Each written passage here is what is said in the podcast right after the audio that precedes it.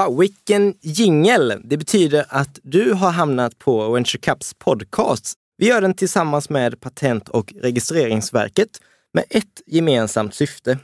Få dig som lyssnare taggad på att starta företag. Och alla andra säsonger och avsnitt de hittar ni på venturecap.se podcast på Spotify, på iTunes och på Soundcloud. Ja, ni förstår grejen. Men nu är det dag, hög tid att presentera dagens ämne, finansiering. Frågan om pengar till företaget kommer ofta upp tidigt när man vill starta företag. Det har jag själv varit med om. Och om det är rätt att tänka på direkt eller inte, det ska vi ta reda på idag tillsammans med en person som både varit i behov av pengar när han drev upp två startups, fått pengar vid försäljning av ett av sina företag och investerat i andra företag under ett år och dessutom suttit i många olika förhandlingar om just företagsinvesteringar. Efter 13 års intensivt företagande har han hunnit komma hit till oss idag. Han heter Per Hultén. Välkommen hit! Tack så mycket. Hur känns det att vara här i studion? Känns bra. Mm. Jag tycker vi kör igång på den här frågan direkt. Ska, är det rätt, rätt att ta in pengar det första man gör i ett företag? Nej, det är det inte. Ehm, um, Krasst talat ska jag tänka till lite grann vad du behöver pengarna. En grundregel när det gäller pengar, både att ta in dem och uh, liksom hur du använder dem när du väl har tagit in dem, det är ju att behandla dem som du skulle dina egna pengar, bara ännu mer. Behandla dem som dina goda vänners pengar. Så du ska inte ha in pengar direkt, nej. Du ska göra hemläxan först och du ska veta exakt vad du ska använda pengarna till. Och krasst talat, göra allting som du själv hade förväntat dig någon skulle göra om de skulle ta emot dina pengar. Just det, så tumregeln är lite att du ska göra så som du hade velat att någon gjorde mot dig. Ungefär så. Ja. Det låter som en klassisk regel och den tror jag vi kan ta fäste i här inför dagens avsnitt. Men har du någon annan, eh, någon typ av tumregel för när du tar in pengar? Eh, finns det något speciellt stadie som man ska ha nått i företaget? Eller vad är det det beror på? Ja, det är en bra fråga. Alltså, det man måste komma ihåg det är att alla bolag är olika och de behöver olika mycket pengar vid olika tillfällen och det är förvånansvärt. Du kan komma förvånansvärt långt utan pengar. Och ju, ju, ju mer du har fått på banan och ju mer du har i princip satt igång och bevisat att det funkar och du har gått från kanske frågan, kommer det här funka till ja, jag har verifierat att det funkar. Det är mer en fråga om hur snabbt kommer det växa, hur stort kommer det bli?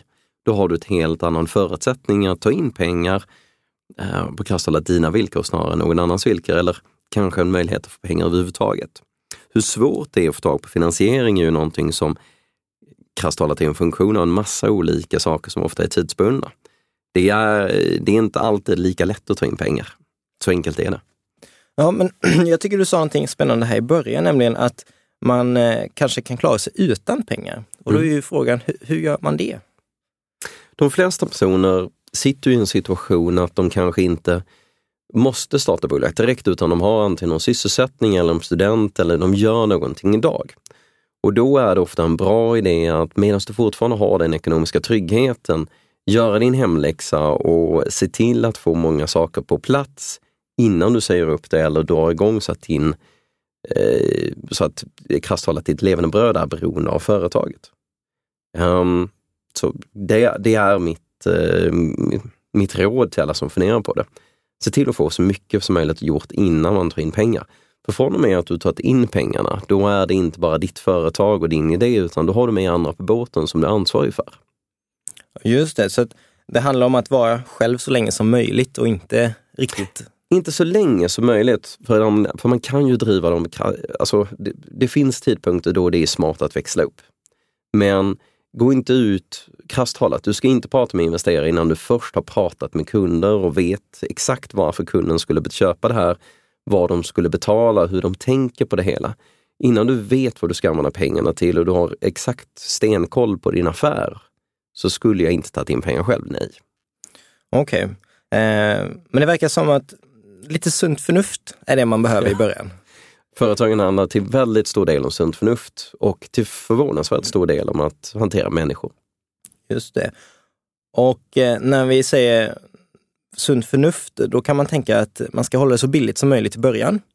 Och det finns olika metoder för detta. Jag har några vänner som startade ett företag och de eh, istället för att köpa en whiteboardtavla så målade de kritfärg på väggen och så kallar de detta för att bootstrappa. Vad är det för någonting? Vad är ett bootstrappa för någonting?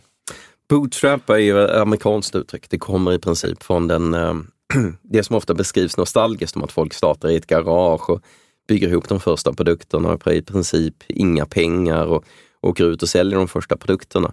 Och det, är, det, det, finns ju definitivt någonting där så tillvida att man, liksom, man testar av allting och provar att göra allting själv innan man tar in någon annans pengar och försöker göra det på industriell skala. Så ja, det, det, kan du bootstrappa så är det inte helt så är det en bra idé. Så det är inte alla som har förutsättningarna. Återigen kopplat till det sunda förnuftet. Försöka ja, hålla stämmer. kostnaderna nere. Men Per, du är en av dem som själv har drivit upp då som sagt två startups. En av dem heter Lumen Radio, hade en omsättning på 30 miljoner kronor när du slutade och eh, sålde internationellt. Eh, mm. Du är van vid de här situationerna. Hur, hur blir man när man ska ta in pengar? Vad, vad är det man tänker på som entreprenör? Och vad är det som är rätt att tänka på som entreprenör? Vad är fel att tänka på? Mm. Ja du, det är en bra fråga. Det, det, är också en stor fråga, så det gäller att sortera ut men inte bara fastna i detaljerna. Det viktigaste är att du är ordentligt förberedd eh, och du vet vem du vänder dig till. Det finns ju massa olika finansieringskällor för att få det här. Alltså det första och bästa finansieringen, det är ju kunder. Krasst talat, kan du sälja till kunder och ta betalt i förskott eller på något sätt delfinansiera det genom intäkter, då är det bara, alltså, då jublar alla. Så du säljer innan du har någonting att sälja? Ja, det är absolut inte helt fel. Och ja. om du inte har någonting verkligen att sälja så i alla fall att du fått commitment från kunderna att om du utvecklar och gör klar det här så är du intresserad av att köpa det hela. Det gillar ju investerare att höra för då är det betydligt mindre risk att du har kunder som står på kö. Just det, så att du får någon typ av eh, påskrift att när den här produkten finns så kommer vi att köpa den. Eller bara en kundlista på alla de här är positiva och skulle vilja köpa den för det här. Ju mer du kan liksom visa i förväg att du pratat med investerare, alltså visa investerarna att du pratat med kunder i förväg och liksom gjort din hemläxa. Helst av allt så liksom, du har redan testat det i labbet eller du har testat det i någon form av prototyp. Du vet att det kommer funka. Du har, kund, du har pratat med kunderna och de skulle vilja köpa det och de har redan sagt vad de är beredda att betala för det. Du, liksom, du har strukturen för hur du skulle skala verksamheten. Ju mer du, du kan egentligen visa att du har tänkt på allting, desto bättre trovärdighet har du. Desto bättre förutsättningar har du att få in pengar och krasst desto bättre villkor kommer du också få. Och när du säger en investerare här, tänker du på banken då? Är det dit man går? Nej, jag tänker nog inte först och främst på banken. Banken är ett alternativ, men de är ett väldigt speciellt alternativ. Och när de flesta pratar med investerare, i, i alla fall de i, i startups-termer så brukar de flesta inte referera till banken som när de pratar med investerare. Banken är banken. Och banken kan du få pengar från, men banken måste man komma ihåg är väldigt konservativ så tillvida att de, de lånar ut pengar mot säkerhet. Och i, det skulle i många fall vara ditt hus eller, eller din bostadsrätt eller din bil eller vad du än har som du lånar mot. Så det finns mer naturliga källor innan dess. Om du tittar på lånefinansiering så är det ju en Almi någon som ligger närmare, alltså tidigare och tar mer risk men också högre ränta än banken. Och Almi, vad är det för någonting? Uh, Almi Företagspartner, de lånar ut pengar. De har också en investeringsarm som heter uh, Almi Företagsinvest eller Almi Ventures, uh, Almi i alla fall, um, som också investerar. Även om de gör väl inte det i direkt de absolut tidigaste skedena. Ofta om du tittar i de väldigt tidiga skedena så finns lite olika investeringskällor. Ett, du kan låna, ja, och då, då, där är det väl Almi som du börjar med och sen så går du vidare till banken när du visar att du har transaktioner att du, och att du har möjlighet att kunna visa svarta siffror. Men sen har du ju kanske vad man skulle kalla mjuka pengar i olika former. Det finns möjligheter att man till exempel från Vinnova och andra statliga myndigheter kan hitta pengar um, för att finansiera till exempel produktutveckling, patent eller vissa andra saker som är viktiga i, i de tidigare faserna.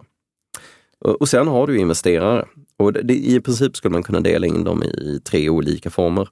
Um, du har kanske de som kommer först och det är väl liksom affärsänglar och inkubatorer. De investerar lite pengar, de gör det ofta med hjärtat så att de tror på det hela och de kanske inte behöver ha så mycket dokumenterad eh, i form av affärsplaner och så vidare som till exempel de, de som kommer senare, som är riskkapitalisterna. De kräver betydligt mer gedigna planer och att ha bevisat betydligt mer. Och de investerar också betydligt mer pengar än inkubatorerna och affärsänglarna. Jag skriver en liten lista här. Det första är alltså mjuka pengar mm. som till exempel eh, offentligt finansierade fonder och så vidare. Mm. Och sedan har vi Almi och sedan nämner du affärsänglar och på slut här riskkapitalister. Ja. Sen har du en kategori till som man på engelska kallar Friends and Family, alltså krasst talat vänner och familj och så vidare. Och det, det, är många som börjar med att kanske låna lite av föräldrarna eller låna lite av vänner och liksom ta den vägen. Och det, det funkar och det, du får bara betänka på att um, blandar du i, in dig i ditt privata liv i dina affärer och det sen inte går som det ska så kan du bränna inte bara dina affärer utan ditt privatliv också. Så det gäller att ha lite respekt för det. Och vad skulle du sätta in eh, Friends and Family någonstans på listan här? Mjuka pengar, Almi, affärsänglar, riskkapitalister. De ligger ju utanför det här. För många av dem som kanske ligger i den kategorin, de skulle inte satsa så mycket på de hårda faktorerna, att du har en affärsplan, du kan visa upp ett kalkylblad med lönsamhetskalkyler, utan de investerar väl för att de känner dig och litar på dig. Jag har eh, personligen faktiskt aldrig tagit in pengar från Friends and Family av den enkla anledningen att jag har inte behövt och jag har väl försökt undvika att blanda ihop det privata och det um, det affärsmässiga på det viset. Just det. Är, det, är det vanliga i USA tror du? Eller är det bara att just du inte har valt att göra det? Uh, det är nog min, min preferens att jag hela tiden försökt hålla, hålla dem isär lite grann. Um, det finns väl en blandning. Vet, det finns ju gott om folk som har gjort det men man får bara respekt för vad man, vad, vad man gör. Du kan förvänta dig att professionella investerare förstår vad de ger sig in på, riskerna där. Men det är inte alltid så att eh, fasta Agda som ger dig av sina pensionspengar sen får inte riktigt förstå vad, vad som händer om det inte gick som det skulle. Nej, men ja, då är, tror jag att jag är med på det. Um, om vi går vidare till det här som du pratade lite om, kunder. Mm -hmm. Det låter som väldigt intressant och jag har även hört att man kan eh, finansiera genom leverantörer. Hur, hur fungerar det? Ja nu, det är en intressant fråga. Alltså du kan ju kanske inte få finansiering från leverantörer, det är inte så vanligt, men det du kan få är fördelaktiga leveransvillkor som gör att du, inte, du kan betala på lite längre tid. Um, och det, det har man varit med om. Ofta är det dock inte att betraktas som en traditionell finansiär så mycket som att du kan få affärsmässiga villkor som är till din fördel, som hjälper dig att komma igång. Ehm, men kunder, det är definitivt det bästa. Det bästa. Eh, kan du få kunder eh, så är det ju inte bara Alltså kan du få betalt tidigt för din produkt och liksom så tidigt som möjligt ta betalt. Eh, så nummer ett så är det att du, du kan bäst av allt finansiera det helt och hållet med det, precis som ett företag ska göra. Finansieras av sin försäljning. Men det ger också en trovärdighet till alla andra investerare att ja, det finns en trovärdighet i det hela eftersom du redan har betalande kunder. Ju snabbare du kan ta ditt betalande kunder, ju bättre är det för alla. Så det är ofta en sak som jag brukar till de som vill tillbringa väldigt lång tid med att göra produkten perfekt. Så liksom, gör den säljbar och sen ge dig ut och börja sälja, sälja produkten så mycket som möjligt. Så du snabbt som möjligt får feedback på vad folk tycker och kan göra anpassningar på den. Just det, det är ett, ett eh, klassiskt tips i entreprenörsvärlden att komma ut på gatan så fort som möjligt och lämna sin lilla garderob de har suttit och utvecklat. Det är nästan, nästan som man börjar tro att man ska göra så eh, nu för tiden. Ja, alltså jag har kört några bolag vid det här laget och varje gång så Eh, i princip det första jag gör så fort jag börjat få koll lite grann på vad idén är, det är att jag ringer upp ett antal kunder och tar förutsättningslösa möten som det heter och liksom bara lär mig så mycket som möjligt om vad man gör. Det är ju, det är ju sällan en produkt är perfekt första gången man kommer på den, utan det krävs ganska mycket diskussioner med kunder innan man får fram till någonting som, som är verkligen löser deras problem och är verkligen värdefull för dem ju tidigare du kan göra det, desto bättre är, det för alla. En annan eh, investeringsform är någonting som har börjat florera på senaste år och som jag förstår det kommer ifrån USA men verkligen tagit Sverige och Europa med storm också, som kallas för crowdfunding. Mm, det stämmer. Vad är det för någonting? I princip så är det ett sätt att nå kunderna mycket tidigare. Och det, finns olika, tre olika typer av crowdfunding. Det finns den som man i princip säljer produkt, det finns den man säljer equity, alltså ägande i bolaget, sen finns det lån via crowdfunding. Um, jag har inga, ingen personlig erfarenhet av de två senare, även om jag har hört folk ha bra erfarenhet av dem. Och, eh, och den jag har tittat på och själv varit frestad att använda, det är just den som vänder sig, alltså har du en produkt som vänder sig mot konsument, så är så att köra upp den på Kickstarter eller något liknande, visa den tidigt för kunderna och få kunderna att liksom förboka och betala i förväg. Extremt bra sätt att finansiera sig. Och Kickstarter, vad är det för någonting? Det är ett exempel på en eh, crowdfunding, kanske den första och den mest framgångsrika. I princip så har du en idé eller ett projekt som du vill få finansierat som vänder sig till vanliga människor, så kan du lägga upp den där och sen kan de gå in och tycker de är intressant så förboka dem och de betalar i förväg och riskar det. Men å andra sidan så är de med och ser till att hjälpa till att förverkliga den här produkten eller tjänsten eller vad det nu är som, eh, som de skulle vilja se.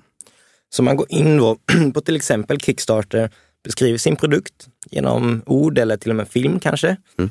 Och sedan eh, så låter man kunder köpa i förväg helt enkelt. Exakt.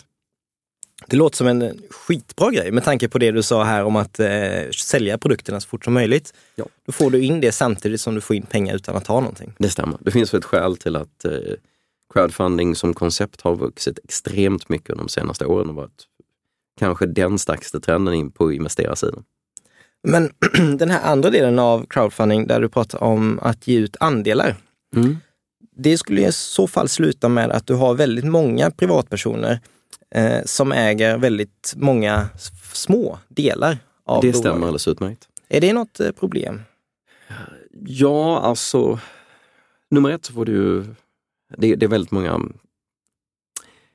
det är väl att betrakta som vanlig finansiering så tillvida att du får liksom, alla pengar du får får du betrakta som om de vore dina egna och liksom ta hand om och se till att förvalta väl. Så det är ju en av många sätt att eh, fixa finansiering. Själv så har jag aldrig finansierat någonting genom crowdfunding. Jag har inte kört någon, jag har haft tur nu med sista bolaget Lumen Radio att vi har inte behövt ta in kapital på de senaste åren för jag har haft positivt kassaflöde. Så det har inte varit ett alternativ. Ofta vän, det, det, den sortens det är väl ofta den sortens idéer som kanske är mer konsumentorienterade som har haft framgångar på det. Även om jag vet folk som har kört business to business som också gjort det.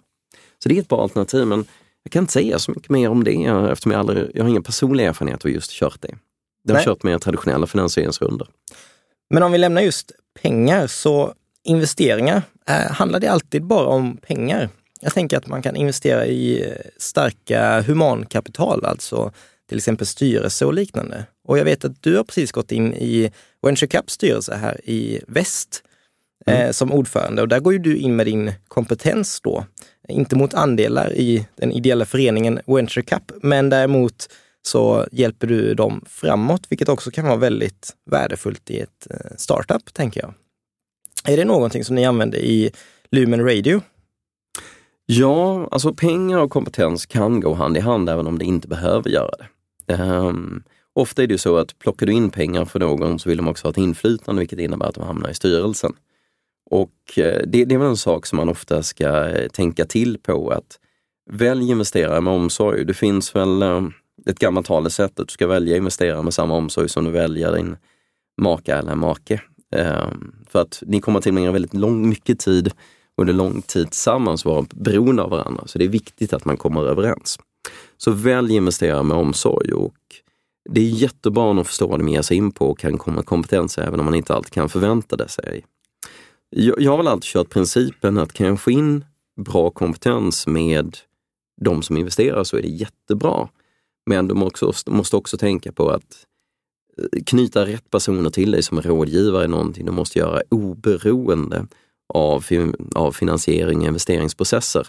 Du måste ha koll och krasst att man ska ofta knyta rätt personer till sig en gång innan man gör investeringsrundan för att, liksom, vi, för att kunna visa för de som investerar att du redan vet vad du är på väg in på och har med dig rätt rådgivare som kan vägleda dig. Och det kan man göra då med tanke på att det kommer hjälpa en att eh, få bolaget att gå framåt. Men det är antagligen så höjer det även bolagets värde eh, inför ja. en investering. Visst är det så. Allt du kan göra för att krasst bevisa bolagets trovärdighet och bevisa liksom visa substans, att du gjort din hemläxa, att du har saker på plats och allting som du har byggt som i princip både visar att sannolikheten för bolaget kommer lyckas är bra, men också inte bara att den kommer lyckas utan att det kommer kunna växa snabbt och bli väldigt framgångsrikt och värdefullt. Allt det där bidrar ju. Men det är en sak bara som jag bör poängtera, och som jag brukar säga till folk. Det är många som inte bara tittar på värdering och pengar och så vidare.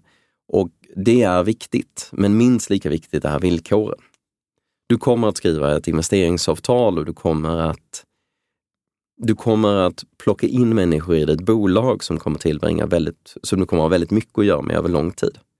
Så lika mycket som du tittar på liksom vilket, vilken värdering du har och hur mycket pengar du tar in och så vidare, så titta lika mycket på alla villkor som du kommer att gå med på och alla, så du förstår vad du ger dig in på. Och titta lika mycket också på människorna du kommer göra affärer med så att du känner dig komfortabel med de här. För ett sätt att sänka ett bra företag, det är att plocka in personer som du inte kommer överens med, för du kommer, det kommer att bli problem och det kommer bli gnissel och du vill ha ett väloljat team som tar idén framåt.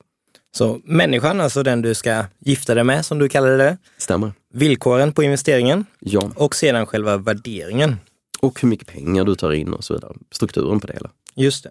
Om du ska ge några tips på villkor där, har det någonting som du har någon eh, erfarenhet av? de, de vanligaste misstagen eller de viktigaste villkoren? Alltså de vanligaste misstaget är att man inte tittar på villkoren alls eh, förrän det är väldigt sent. Och då kanske hamnar i en situation att man står i en situation att du liksom är i slutfasen och är på väg att skriva på papper och få in pengarna och köra. Och du har redan vant dig vid tanken på pengarna. Och då först inser du alla villkoren och då kanske du inte har så mycket förhandlingsutrymme att göra någonting åt dem. Så lyft upp villkoren så tidigt som möjligt och ha en öppen och rak diskussion. Och många villkor man inte är van vid, det kan också verka lite besynnerliga varför investerarna vill ha så mycket makt och vill ha kanske vetoregler och varför de vill ha speciella typer av aktier och så vidare. Så ta upp det så tidigt som möjligt och gör din hemläxa och förstå den delen också.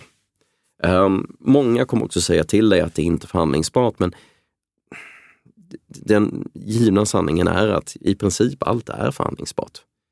Allt är förhandlingsbart. Med de orden så tror jag nästan att vi ska börja runda av. För jag tror att du och jag hade kunnat prata mycket längre om det här ämnet. Det är stort och jag skulle vilja veta ännu mer. Eh, men jag ska också be dig att ge tre stycken tips till mig. Jag har under säsongen här en app-idé som handlar om att eh, kunna dela foton så snabbt som möjligt med sina vänner. Och hur hittar jag kapital och hur förbereder jag mig för kapital med den här idén? Har du tre tips som jag kan göra här i veckan? Vad är det jag ska tänka efter på? Nummer ett så skulle jag ta fram plan A, B och C. Och plan A kan vara att ta in pengar.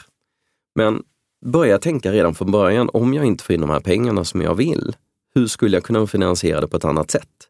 Så liksom, kan, kan jag till exempel köra ut den här och få kunder att köpa den tidigt. Finns det ett billigare sätt att ta fram den här? Kan jag ta fram den i någon begränsad version för att köra ut, ut den på App Store och eh, se hur den funkar och eh, komma igång.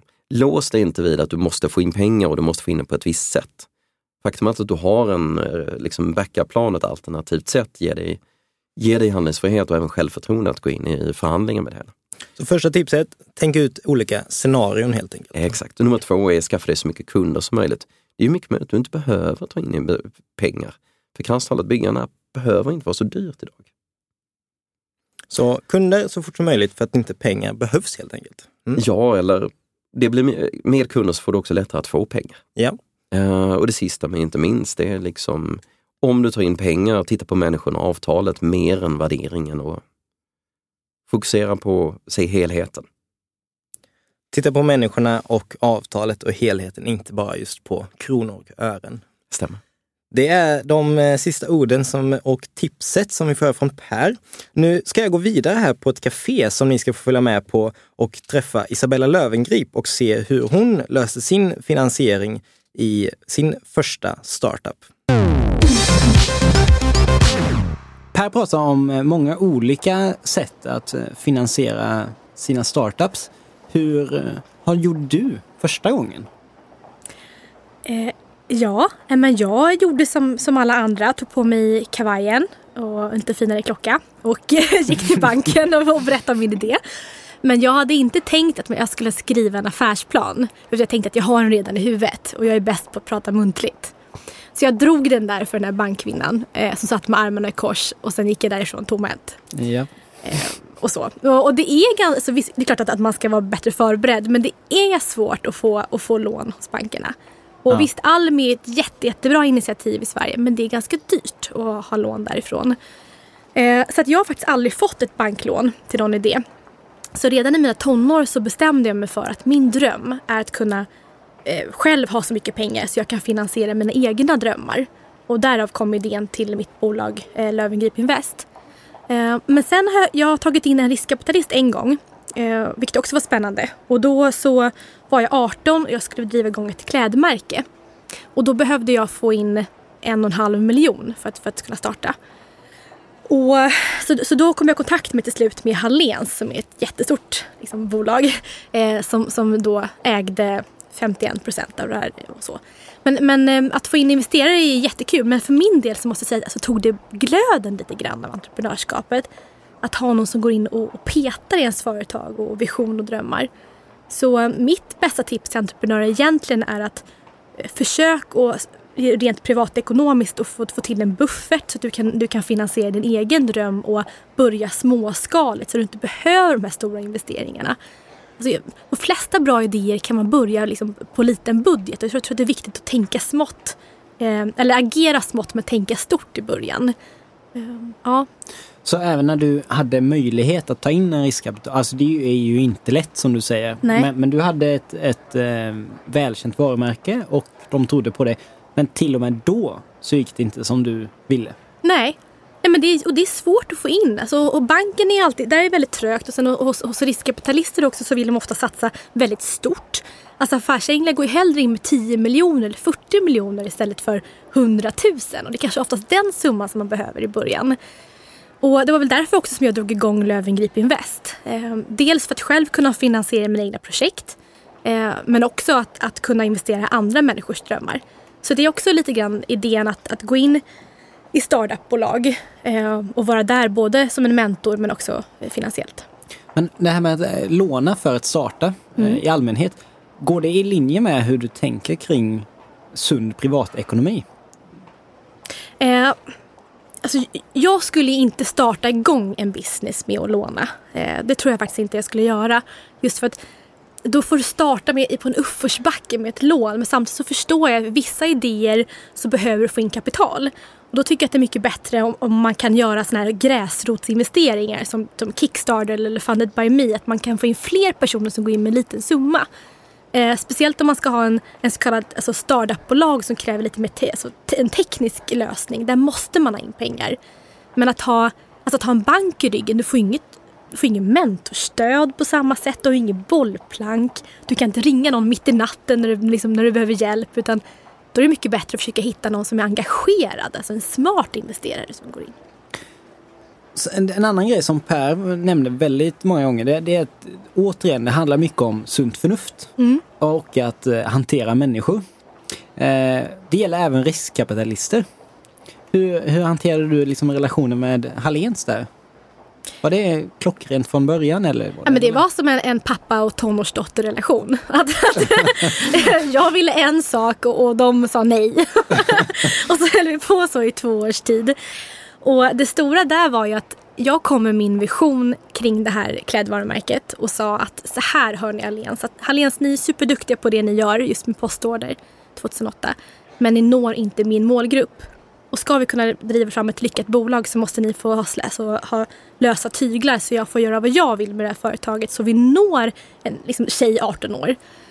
Och då innebär det för mig att alltid lägga ut alla skisser på alla plagg. Att fråga vilken, färg tror ni på höst? Ska det vara lila eller ska det vara marinblått?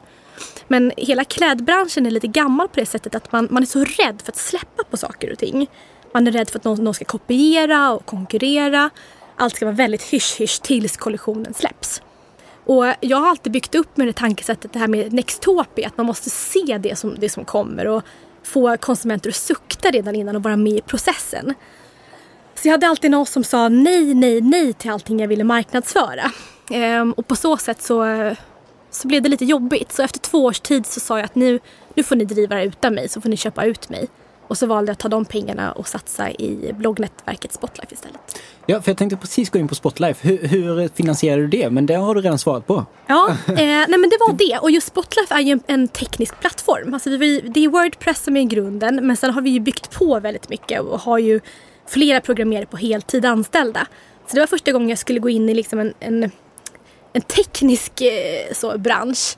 Eh, och då behövde vi lite mer pengar. Ehm, men det vi gjorde var att där, någonting som man kan göra som är smart är att om, om man har en affärsidé eh, som bygger på någonting tekniskt och man själv inte är teknisk. Så ta in en sån och, och låt en person bli delägare i från början. För då har du liksom en av grundpelarna med dig från första början och inte någon som sitter och räknar konsulttimmar. För det blir jätte, jättedyrt.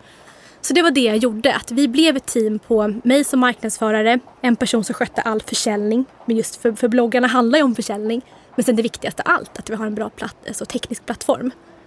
Um, så, så det var så som Spotlight finansierades, att vi hade lite kapital sen innan. Men sen så började vi också, säljaren började ju sälja på bloggarna innan de knappt liksom var ute. Um. Men jag tänker en, en relevant fråga för många som jag tror lyssnar på den här podcasten det är ju hur man kommer igång utan pengar. Mm. Eh, en blogg så kan man ju förstå att man börjar skriva om någonting som intresserar den målgruppen. Men du har även startat magasin och böcker och då behövs det någon typ av startkapital. Har du något liksom, tips på ja, men hur kör man igång utan pengar? Alltså man, man kan ju luras. Ja. Nej men jag har faktiskt en, en liten story. Men när jag, jag drog igång tidningen så behövde jag det kostar ju som sagt att trycka en tidning och så ska man ha anställda och, och sådär. Och då gjorde jag en jättefuling som jag inte ens vet om jag kan dela med mig av. Ja men det tycker jag. och det var att jag bad den blivande ADn på företaget att göra en fin bild på här kan du eh, välja att prenumerera på tre nummer för 99 kronor. Och så var det ett jättesnyggt fejkomslag. Eller det var ju ett omslag men det var bara det att tidningen var ju inte ens tryckt än. Eller hade inte ens någon kontrakt med, någon, med något tryckeri. Men i alla fall, så jag tryckte ut den här, tre nummer för 99, den kommer om någon månad eller två. Eh, var med och liksom köp första numret. Och jag fick 5000 personer som signade upp sig samma dag. Wow! Så där trillade in en hel del pengar. Eh, och efter det så kunde jag faktiskt trycka den här tidningen också. är det här någonting som vi rekommenderar? Nej, det är ju inte det. Alltså, det hade, jag hade ju blivit lynchad om jag inte hade fått ut den här tidningen. Men, men som sagt, nej det är ju jättesvårt att och satsa om man, om man inte har någonting. Men jag tycker ändå så här att med entreprenörer att det går om man vill. Och det låter väldigt klyschigt. Men vill man någonting väldigt mycket så börjar man snåla in på saker privat. Man skippar att köpa lördagsgodis och dricka vin ute och middagar för att ändå här, satsa på det här målet. Alltså det är, vill man ha råd till att komma igång med ett AB så måste man ju sluta resa, inte köpa den här bilen. Så man måste göra prioriteringar. Och det viktigaste av allt tycker jag är att, att man försöker hitta en kombination av att kunna finansiera själv eller kanske med hjälp från någon släkting men att ändå inom familjen och börja litet så man inte sitter där på dyra banklån och en jätteidé och så har man inga kunder än. Och, mm, och många också som driver företag eller vill driva företag kanske har en anställning sedan tidigare också. Att försök hitta där du kanske kan jobba 80% på ditt företag och där du är anställd och jobba 20 med din, med din alltså, nystartade bolag så, så du inte tar den här risken på samma sätt. Eh, men jag tycker, alltså, jag, det låter klyschigt men jag tycker så här, vill man det verkligen så löser man det. Det är nästan så. Det, det jag tar med mig här från, från den här stunden det är nog någonstans att börja smått och ja. Ja, försök alltid köra utan lånade pengar eller riskkapital. Eller, men jag kommer ihåg, jag måste nästan använda min, min, min man som exempel. Men han hade en idé att han skulle ha ett barnklädesmärke för några år sedan. Och han sa det, jag ska låna en miljon på banken och vi ska starta igång hela världen med det här. Och, jag bara kände så varför det? Det finns väl ingen prestige i att ha en, lånad, en miljon lånade pengar och bli jättestor. Utan det häftiga är ju att börja smått och växa sig och ha noll i lån. Liksom, Löwengrip Karen Koller kommer i år omsätta 16 miljoner och jag och min kollega Pingis vi stoppade in 25 000 var i början. Och 25 000 var kan man faktiskt spara ihop. Det är ingen omöjlig summa. Ja, det tycker jag är en, eh, ett föredömligt exempel. Ja, och hade vi förlorat de 25 000 kronor var, ja men det är väl inte hela, hela liksom världen. Så, så att kan man gå ihop ett gäng, investera 20-30 000 var så kommer man, man väldigt långt. Friends, Family and Fools. Ja, De satsar vi på. Tack så jättemycket Isabella. Vi ses snart igen. tack.